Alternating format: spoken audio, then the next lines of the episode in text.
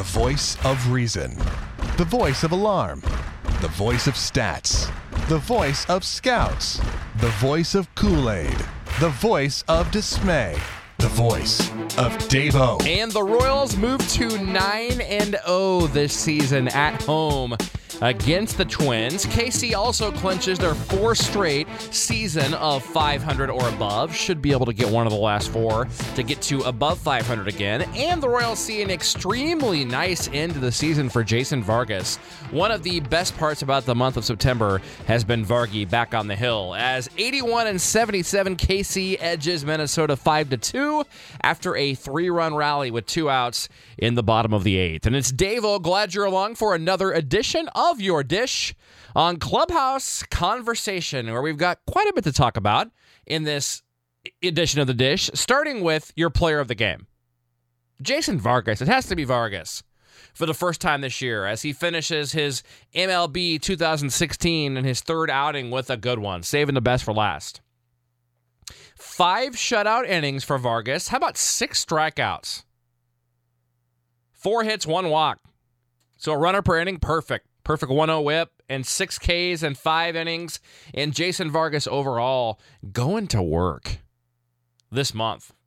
Three outings with 12 innings and a 2.25 ERA for Jason Vargas. And as we go into 2017, we know the Royals have three guys locked in the rotation. Vargas is a near, near lock. So essentially, you've got four guys locked up. But how nice is it being able to slot Jason Vargas behind guys like Danny Duffy, Ian Kennedy, Yordano Ventura, and then you've got Jason Vargas. That creates, you know, a pretty formidable rotation if your offense stays healthy and if you can improve the bullpen. The bullpen has to be shored up. There's some nice pieces out there that we'll talk about here in a little bit, one of which has gone really, really under the radar, doing a nice job. There's a couple of guys out there, one of them being Brian Flynn, who didn't pitch tonight, but another guy we'll talk about in a little bit, Peter Moylan. Uh, Moylan and Flynn, a couple of guys that could be very useful pieces next year that nobody seems to talk about much or acknowledge much. So, uh, you know, but Jason Vargas, if you can slide him and, and get 80% of what you got in 2014. How nice would that be, right? Because you still have an outside chance that fifth spot as of right now. Edinson Volquez is not coming back, guys. So no Volquez. That fifth spot is going to be, as of right now, an internal battle between Mike Minor, if he can stay healthy, between Matt Strahm, between Alec Mills, and some other nice guys the Royals have. You could even see an outside chance of a guy like Miguel Almonte, who had a rough, rough season. Maybe he puts it together with that stuff. Got demoted back down to double A to end the season. A guy who was once, a year and a half ago, two years ago, thought as highly of as Yordano Ventura as far as stuff and as far as upside. A guy that's taken a, a, step back, but a guy the Royals haven't tried in the bullpen yet, and a guy I wouldn't count out yet as a fifth starter, you know, candidate at some point, and that's uh, don't sleep on him is what I'm saying with Almonte. But anyway, I mean, you, you, you, can name off a few more. Brooks Pounders, maybe Dillon Gee probably comes back. And by the way, thoughts to Dillon Gee, who had the scary blood clot, you know, had to stay back in Detroit. He's done for the rest of the season. Thoughts to him. So the Royals have quite a bit of options there in the fifth starter spot to, if, if, Vargas can stay healthy to go along with those other three. And you know they're going to add at least one starter. So they should be okay. My point being, should be okay and looking really pretty solid if they can get 80% of Jason Vargas back in 2014. Let's go back to 2014. Vargas, how reliable was he? Well, he made 30 starts. 187 innings. So over six innings a start out of Vargas, and you got a quality start pretty much every time out. You got about six innings, three runs if you go back to 2014. In that 187 innings back in 2014, he had a 3.71 ERA to go along with an 11 and 10 mark. And I know the record means nothing, but just throwing it out there. You know, 11 and 10, 3.71. The key being 30 and 187 going out there every five days consistently. And you're not going to get 187 innings plus playoffs out of Jason Vargas coming off of Tommy John next year. But you'd like to see him throw 160 next year. Give me 160 innings and a 3 a 3.9 ERA. You know, 27 starts from Vargas next year and I would be extremely giddy. So, and just one of the nicest surprises for the month of September. I don't think there's any chance Vargas would come back. I don't think anybody really did, especially once the Royals were out. I mean, you always heard, well, you know, the insurance on the contract, if he pitches, that's voided, and nobody really ever got a straight answer for that. Obviously, that's not true because I'm pretty sure that the Royals aren't going to pay Vargas the seven, eight million out of their pockets for three starts when they're out of it if the insurance is voided once he makes, you know, it's probably prorated or whatever. Who knows? Who cares, really? The bottom line is it's a surprise for all of us to see Vargas, at least a little bit surprising. But I would think it'd be very surprising to see him look so sharp and come out throwing bullets and pellets as he has. So that's a, a very nice thing to look forward to going into 2017, and he's our player of the game tonight. Now, going through the bullpen, tough night for Kevin McCarthy, who gets the first two guys out there in the sixth and hangs a a little sinker right off the middle of the plate at the belt with Kenny Vargas depositing it in the sixth inning to tie the game at two. But other than that, the rest of the pen was terrific. Peter Moylan, the guy we talked about at the top, came in and gets McCarthy out of that sixth inning. And Moylan pitched for the fifth game in a row tonight. Rubber arm fireman out there from Moylan. Mid threes ERA. Tough to gauge a little bit unless you dig a little deeper with a guy like that. You know, inherited runners, how they done against him, because he's come into a lot of messes this season. But for the most part, what another great find by Dayton Moore. We say that every single year since he got here. Even going back to guys like Ramon Ramirez, who you barely remember, Robinson Tejeda, even going back to the early days, these guys that Dayton Moore finds off the scrap heap, plugs in, and they just turn into very useful bullpen pieces. So, you know, going into next year, I feel pretty comfortable if Dayton Moore, I assume, will bring back one of the two between Hochevar and Holland. You know, you've got Davis, Herrera. I would think Flynn is pretty much a guy who could also compete for the fifth starter. I, I, didn't mention Flynn at the top. He's a guy that could also compete for the fifth spot. I suppose there's a 1% chance Soria could even compete for the fifth spot. I don't see that happening, but there's a lot of things in the contract that he signed that indicated that he would still like to give it a shot possibly as a starter. And, you know, you could deal with Joakim Soria giving it up two, three, four runs if he's giving you five, six innings. So something to think about. Maybe he could be the next DJ Carrasco. There's a name for Royals fans of the past back in the 03, 02, 04 era, a guy that would come in as a spot starter, give you five innings, give up a few runs, and was a pretty good bullpen piece there for a while. Uh, that's a stretch, but I'm just saying. They kind of, in my head, that's who I would imagine Soria becoming if he does go to the rotation, is DJ Carrasco. Look him up if you don't know who he is. And by the way, hear his interview here on ClubhouseConversation.com by clicking on former player interviews. Hunted him down a year or two ago. But, I mean, the whole pen, though, I mean, Moylan gets out of that Matt Strahm, one, two, three with two Ks. I think he's got to be in the rotation. You, I, I just, I really do. Especially, I mean, I think the, I think either Flynn or Strahm is a lock for the bullpen, right? I don't think you put both of them in the bullpen, and I think Strahm's the guy that if he doesn't make your rotation, maybe you throw him down to Omaha and hope he can be, you know, that sixth, seventh, or eighth starter that you ultimately will need at some point during next summer. And a nice way to keep his innings down a bit too it would be maybe to start him in Omaha and skip him a couple times. So it wouldn't surprise me if Strahm is the type of guy who pitches down in Omaha till May or June, and you know Uh, maybe Flynn becomes the fifth starter, or you know, you, you, need a lefty in the pen. Ned always says he doesn't pitch on the matchups that much and doesn't really you know care, but he has turned into more of a matchup manager this season, certainly. And of course, a lot of that is the fact that the Royals bullpen has struggled. It's, it's you don't have to play matchups when you've got HDH out there, right? You just give them an inning and they blow anybody away. Now you've got to play a bit more matchups. And perhaps Ned Yost has been exposed at certain points of the year with his bullpen usage now that it's not quite as dominant. But of course, that doesn't all fall on Ned Yost. You know, guys get hurt, guys aren't effective. So it's something to think about as the Royals build a bullpen next year. Now, Joakim Soria, is it a little bit poetic justice that the same night the Royals get officially eliminated from the playoffs, he gets the win? I love it. One hit, but one K in his scoreless inning for Joakim Soria. Legitimately did have bad luck on the leadoff hit. It was a broken bat hit off the handle, but gets out of that inning, and then Wade Davis gives up one hit, but otherwise a quiet ninth inning, getting his 27th save of the year. Nice job by the Royals pitching wise. Bullpen continues to be nails. We saw six scoreless innings out of them last night, right? So they continue to get the job done for the Royals in the series. Obviously, the last month has not been the prettiest at certain points. But anyway, I digress.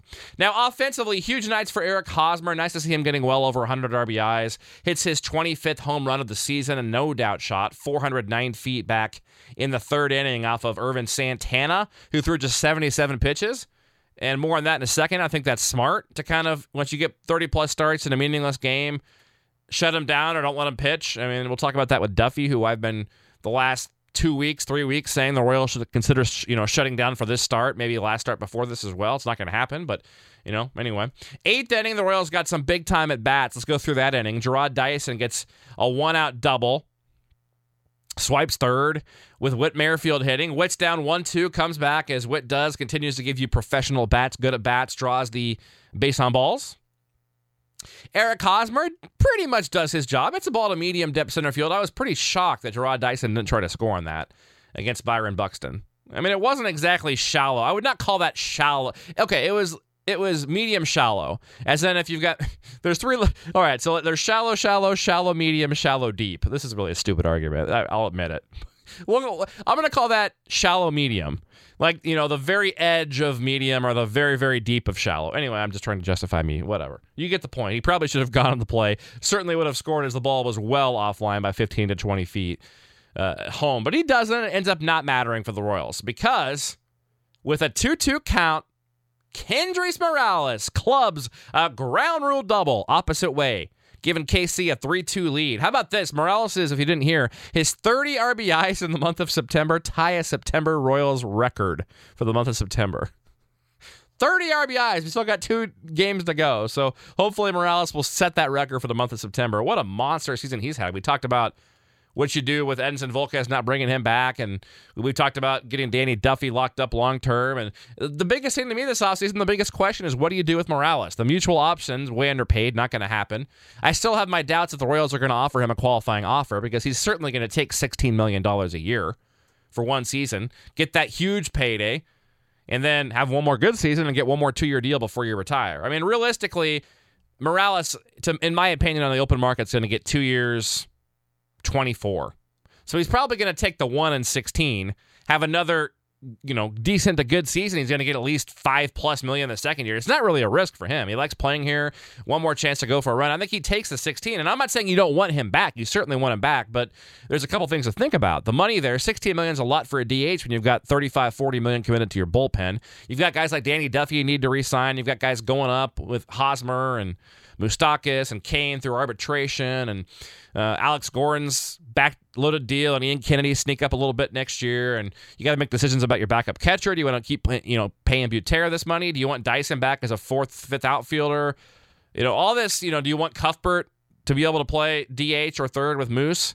Give Moose a, a, chance to get some days off as he comes back from the ACL. I mean, bringing back Morales is great if he hits, but if he doesn't, that's a lot of money, not to mention a spot. And the Royals have been fighting this everyday DH, wanting to be able to rotate their guys for several years, going back to Billy Butler. So I'm not sure what they do at DH. That to me is the biggest question. But I don't know that I would offer him the qualifying offer because – I don't think he's going to turn it down. And maybe that's not a bad thing. Maybe you just say, okay, and I don't know what the payroll is going to be. Maybe David Glass is going to authorize, you know, a bigger payroll. Season tickets for field box and dugout box are up 5 to 6%. And obviously the cable deal is looming a couple years from now where the Royals will get a big boost there, helping out the TV revenue.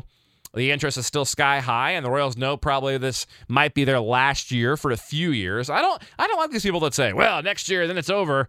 We can chalk it up and it's done this era. I don't I'm not going to go that far. I I do think that world championship wise next year might be their last chance for 2 or 3 years, but I don't think this team's going to just fold and fall apart. You still got several key pieces coming back for several years. You've got your Alex Gordons and your Salvador Perez's and your Donovan Ventura and Ian Kennedy and probably Danny Duffy as the Royals will most likely get something done there. Raul Mondesi. I mean, you've got enough of these guys who are here right now that'll still be here for several years. So I don't like this whole oh, next year's it. But anyway, getting off on a tangent there. So I don't know what the payroll will be. If, if they have plenty of payroll, then it makes it's a no doubter to bring him back on the one year qualifying. But I, the thing is, I think he takes the qualifying offer because there's still some other. It, it's a horrible free agent class, but you've still got uh, plenty of other DHs that the big money teams are going to go after. Mark Trumbo is a free agent. Carlos Beltran is a free agent. Mike Napoli is a free agent. Brandon Moss is a free agent. Uh, who's the other one? There's another big one I'm forgetting. Oh, Edwin Encarnacion. And some of those guys will get re signed, and a couple of those guys are, are obviously better players than Morales, but Morales is better than a couple of them.